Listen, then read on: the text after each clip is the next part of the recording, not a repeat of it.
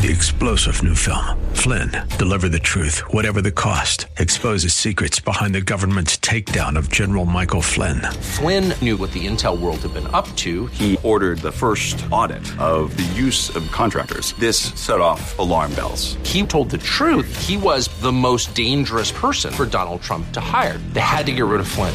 Flynn, deliver the truth, whatever the cost. Available now. Watch it today. Go to salemnow.com. Salemnow.com. Pastor Keith Crosby of Hillside Church. If you're going to suffer, suffer as a Christian as you live out your faith, not as a blabbermouth in the workplace. Looking at Daniel and his captives' responses, it's clear that we need to, like Daniel, develop a credible reputation as believers, that we take our God seriously, so that people will take us seriously and our faith seriously. I can see the promised land, though there's pain within the plan. There is victory in the end. Your love is my battle cry, the answer for all my life. Every giant will fall, the mountains will move, every chain of the past you've broken into. All the fear of the lies, we're singing the truth that nothing is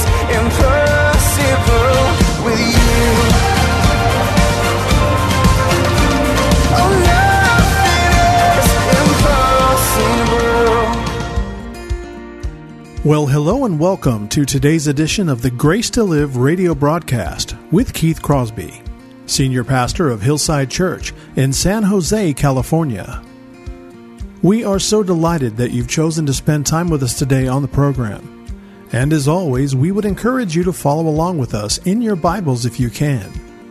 On today's broadcast, Pastor Keith continues in his teaching series from the Old Testament book of Daniel.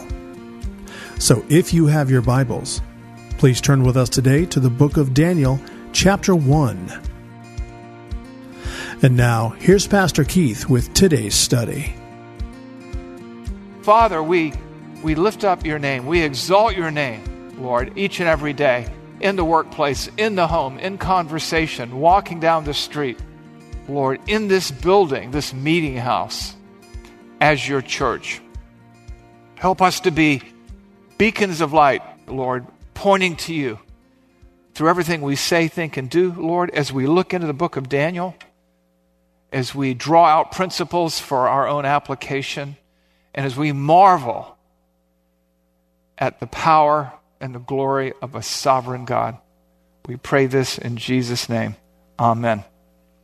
So, if you weren't here last week, we kicked off a study of the book of Daniel. And, you know, those introductions to the, a new book study are always loaded. You know, that's behind us. If you weren't here last week, I'm not going to review everything we covered last week. Uh, but I encourage you to listen so you'll be caught up with us and we'll all be singing from the same page of music, as it were. Uh, today's message is entitled Faithfulness is Rewarded. Because your faithfulness to God, wherever you are, wherever He's placed you, is rewarded. And I would also say, but because God is sovereign, your faithfulness is your reward. That He has raised you up for such a time as this to uh, be a display of His glory. And Daniel's life certainly exemplifies that. And so today's message is faithfulness is rewarded. This is living as exiles in exile, part two. Our text today is Daniel 1 8 through 21.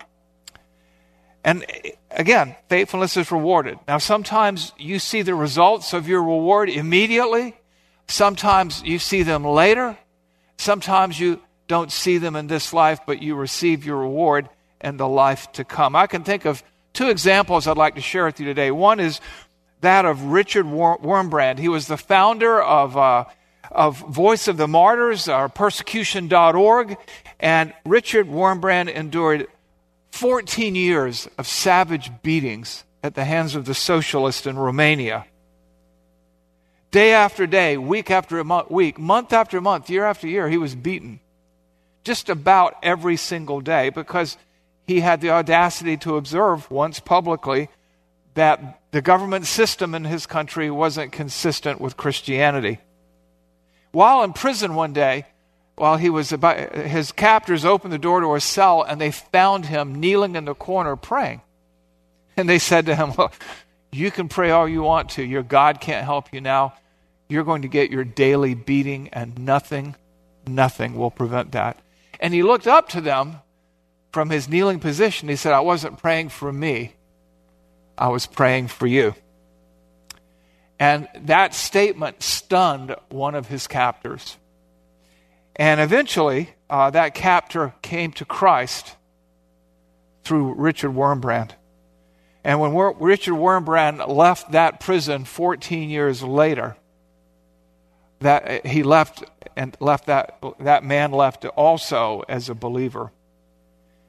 It was interesting because evangelism and preaching in that prison were forbidden and they were always punished with the strictest and most severe beatings they could administer. And I'm sure many prisoners collapsed under that pressure.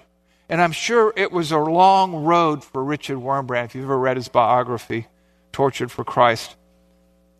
But he was faithful, and his faithfulness was rewarded with at least one soul from the guards. Was it worth it? I mean, one soul, beatings for 14 years? Well, ask the guard. It was worth it to him. And he was thankful for the ministry of Richard Wurmbrand in an entirely different context, less exciting, less dramatic in some ways. There was a man, I remember reading the account, I, I think I read it in Moody Magazine years ago. It was a man who had five friends that he loved dearly, and he came to Christ, and he wanted those friends to come to Christ. And so he prayed for them, and prayed for them, and prayed for them, and prayed for them, and prayed for them. Two came to Christ during his lifetime. One came to Christ at his funeral service, and two others year, years and years later. Sometimes you see the fruits of your labors. You receive your rewards in this life, and sometimes you don't. But be assured of one thing. Be assured of one thing. With the sovereign God of the universe, all faithfulness is rewarded. All faithfulness is rewarded. But you do, you do have to be faithful. God will put you in a situation to be faithful. And that is your reward to glorify and exalt Him. And then, as you are faithful, when you are faithful, you will be rewarded for that as well. But serving God, being saved by God, is not a reward, it's a gift. But that gift is never to be wasted. Now, maybe you're not in prison like Wurmbrand. Maybe you have a prodigal that you brought to church year after year. You pointed them toward Christ, and you never know. You, they just won't turn to God. Or maybe you have a spouse, a husband or a wife who's an unbeliever, and, and you've come to Christ, and they're just stuck where they are, seemingly resistant to the gospel. God, God asks you to be faithful. You leave the results to Him, but I will tell you this your faithfulness in some way will be rewarded. Maybe you're in public school. Maybe you're in a Christian school, nominally Christian school, and you're an outcast as a student because all your Christian friends don't really look like Christians, don't really act like Christians, and you are somewhat of an outcast. You pray, you grieve, you feel swept away by the circumstances. It's like Daniel in his own context, but I will tell you this your faithfulness will be rewarded it will be rewarded. Trust that. And Daniel shows us that. So turn your Bibles to Daniel chapter 1, verses 8 through 21 as we continue this series. Faithfulness is rewarded as we live as exiles in exile, chapter 2, so to speak. For clarity today, I'm going to organize the message around six headings. You've got them there in your notes, but I'll run through them quickly now. That is the resolve the reputation, the requests, the result, the reward, and the return. Now, let me just walk you through the story. You know the story, most of you do, but if you don't, let me try to get you up on the same page. Daniel and his three friends are among several hundred people who are taking hostage after Their country is defeated by an invading army, and they are among hostages that are taken to the capital city of Babylon to serve King Nebuchadnezzar. Uh, uh, this took place after God gave their country and its corrupt government and its stubborn, stiff necked people into the hands of this invading army. Daniel and his three friends, and others, I'm sure, are given new names, a new language, and they are trained, indoctrinated for three years, and they are given kosher food from the king's table. Uh, excuse me, kosher food, non kosher food from the king's table. That is, food that is not ceremonially clean because it's quite possible and that it was sacrificed to idols. And so Daniel purposes in his heart, along with his friends, not to betray God by eating that unclean food, that defiled food. He didn't want to defile himself. So he carefully appeals to those who are in authority. His first appeal fails, so he makes a second appeal and meets with some success, and that he gets his captors to allow for a 10 day trial. The trial, miraculously, is a success. The test validates his request, and they they say, okay, we'll serve you this, this vegetables and water rather than this luxurious food from the king's table. Daniel and his friends continue their studies. They excel in all that they do. Eventually, they are interviewed by the king himself to serve in his court, and God rewards their faithfulness and he grants them service in the royal household and, and favor with the king. Moreover, these upstarts, because they're new, you might say to the equation, outperform everybody in their role that's already there, that has years of seniority and experience on them, serving as counselors to the king. And the narrative ends with this very intriguing statement. Daniel 121 is the intriguing statement. And Daniel was there until the first year of King Cyrus. Why is that intriguing? Because our narrative starts here. And way over here with King Cyrus is about 73 years later, 70 to 73 years later. And so this Daniel serves this serves in positions in the king's court for 70 plus years. And in so doing, he is faithful to God, serving in this pagan environment, and God rewards his faithfulness. So let's start with our first heading, heading number one, the resolve. And that begins with Daniel 1 8. But Daniel resolved that he would not defile himself. Some translations say Daniel purposed in his heart. But Daniel resolved that he would not defile himself with the king's food or with the wine he drank, the king drank. So Daniel resolved, he purposed in his heart. Daniel made this commitment to God. He was going to eat food, so, so to speak, according to the law of God, according to the law of Moses in Leviticus 11 and Deuteronomy 14. This was a matter of conscience, a matter of conviction.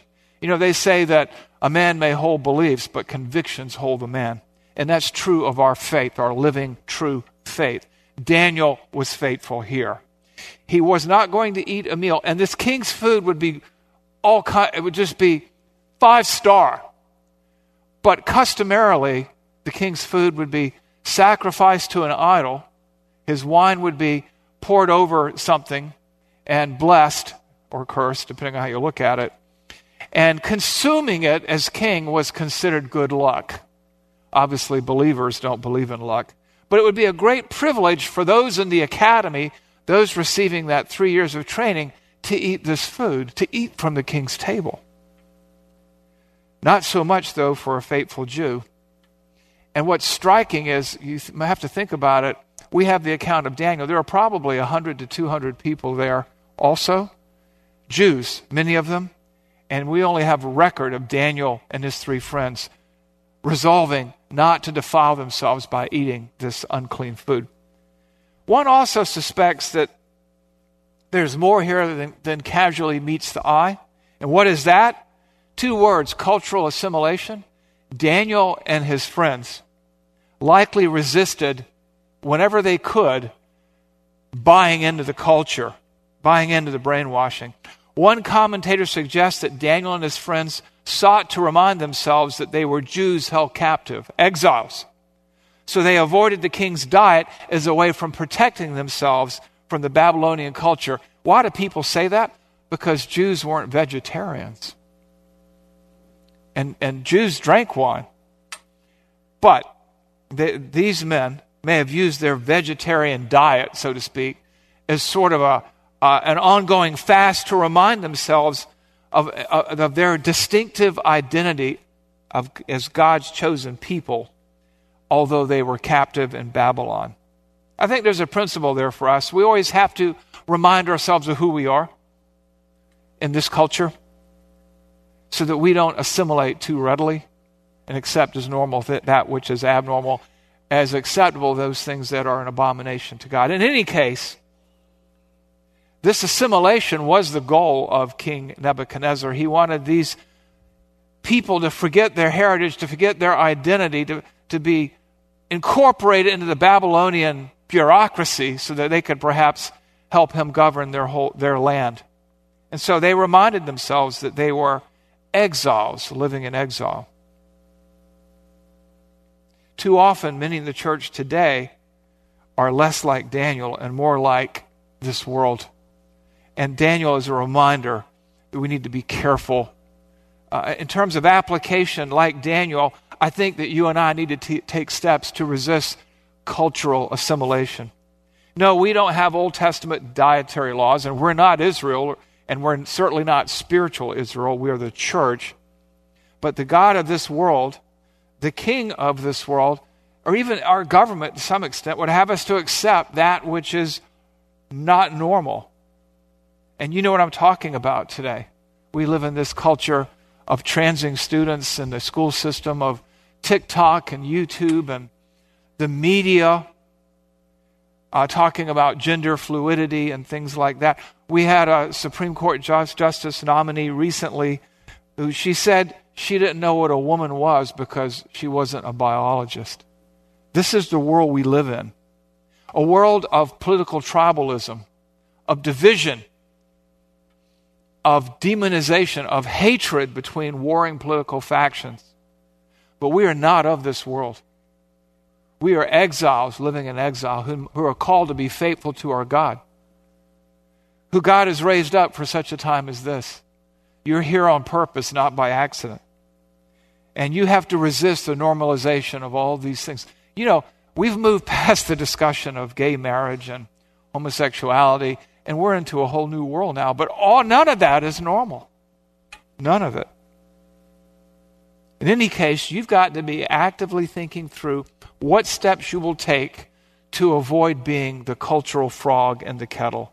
We, as Christians, as God lovers, as God followers, have to purpose in our hearts deliberately, thoughtfully, biblically, not to dishonor God through compromise in this fallen world.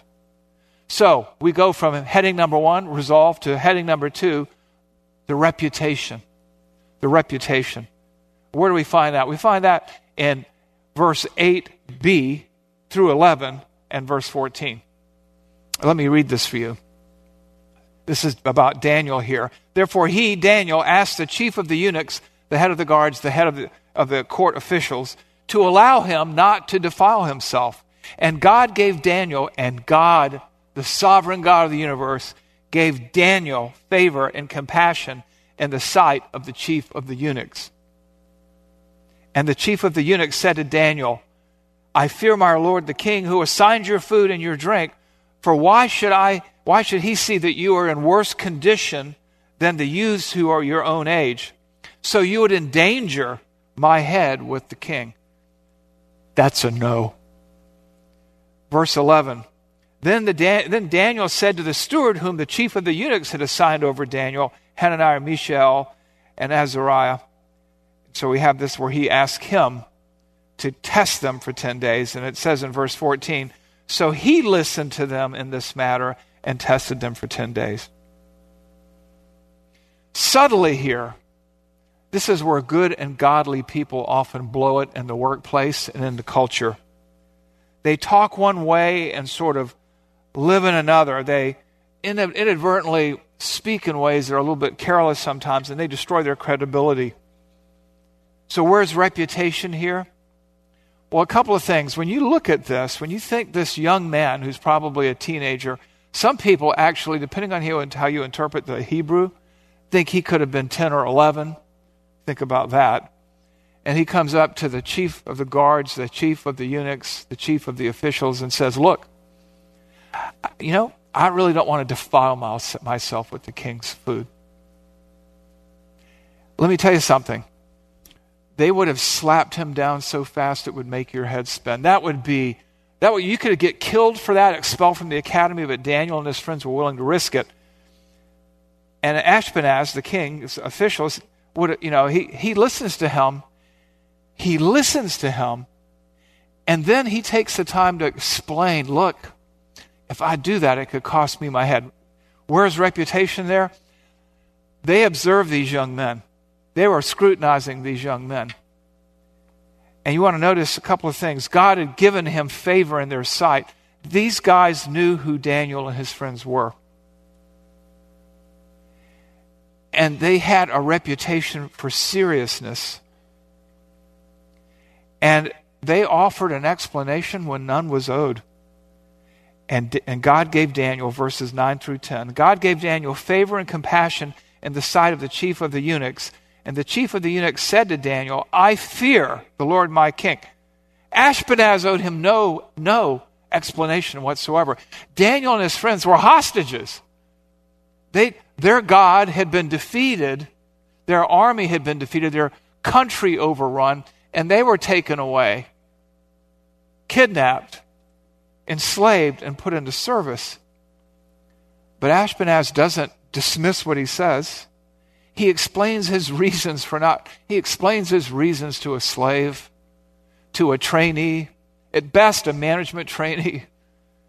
He explains his reasons for not granting Daniel's request. I mean, how crazy is that? Why would he do that? Because as we read also, Daniel and his friends were 10 times better than the other candidates around them. Daniel was taken seriously. Daniel and his friends had distinguished themselves in some sense, in some way. Daniel and his friends weren't slouches. They didn't have a sense of entitlement. They weren't whiners. They were consistently respectful, patient, and humble. How do we know that? Because we have the testimony of Scripture, which we'll get into even further in a moment. But what has this got to do with you in the here and now? Well, remember that passage we discussed last week in 1 Peter conduct yourselves with fear during your exile. Conduct yourselves with reverence, you who call on him as Father. Part of conducting ourselves with reverence, reverencing God, is living in a way that causes people to take us seriously as we live for the glory of God and the good of others and our own growth. You know, later we read in 1 Peter 4 12 through 19 that we should be unsurprised by the fiery trials that we encounter in this fallen world as we live out, as we live as exiles. And he goes on to say if you're going to suffer, suffer as a Christian, not as a murderer or an evildoer. And what we understand about Daniel and his friends in terms of their reputation is they weren't slouches. They were serious young men. We talked about how last time that they were the product of good parenting because somebody instilled in them this love, this faithfulness, this understanding and reverence for God's word and the God of this word. So, what do you do with this? Develop a credible reputation as believers, that we take our God seriously, so that people will take us seriously and our faith seriously.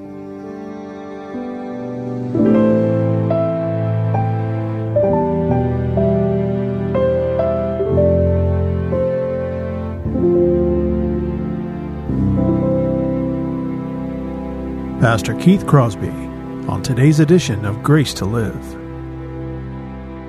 We are so blessed that you've chosen to spend time with us today studying God's Word. And if you'd like more information on Pastor Keith or Hillside Church, here's how you can connect with us. Our mailing address is 545 Hillsdale Avenue in San Jose, California, 95136. The church office telephone line is area code 408 269 4782. And you can connect with us on our website, which is gracetoliveradio.org. There you can check out archived messages of past sermons and also listen to Pastor Keith's weekly blog. And please remember that the Grace to Live radio program is a listener supported ministry outreach of Hillside Church if you'd like to partner with us financially. Again, all of these things are available to you on our website, gracetoliveradio.org.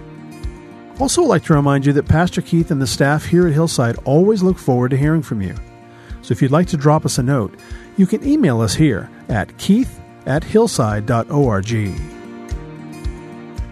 Well, we hope that you'll join us again next time for Grace to Live. But until then, I'm your host, Kevin Reeves, and on behalf of Pastor Keith and everyone here at Hillside Church, it is our prayer that the Lord will richly bless you. And thanks for listening.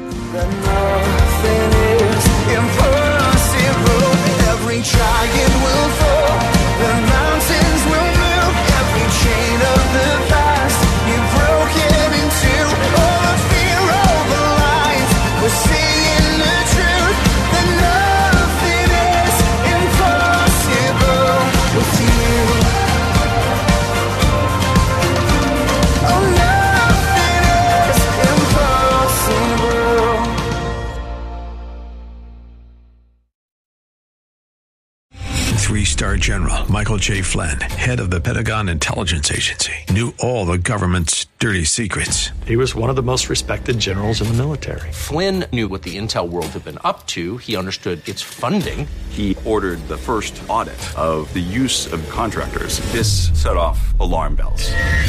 The explosive new documentary, Flynn, Deliver the Truth, Whatever the Cost, uncovers the facts behind this scandal. Flynn told the truth. He was the most dangerous person for Donald Trump to hire. I find out the worst enemy that I'm going to face in my life is right here in America. They took my assessment and they wanted me to change it. And I was like, I'm not changing it. They had to get rid of Flynn. With in depth interviews, archival footage, and never before seen personal records of the man behind the headlines. I just felt like I was drowning. Flynn, Deliver the Truth, Whatever the Cost. Available now. Watch it today. Go to salemnow.com. Salemnow.com.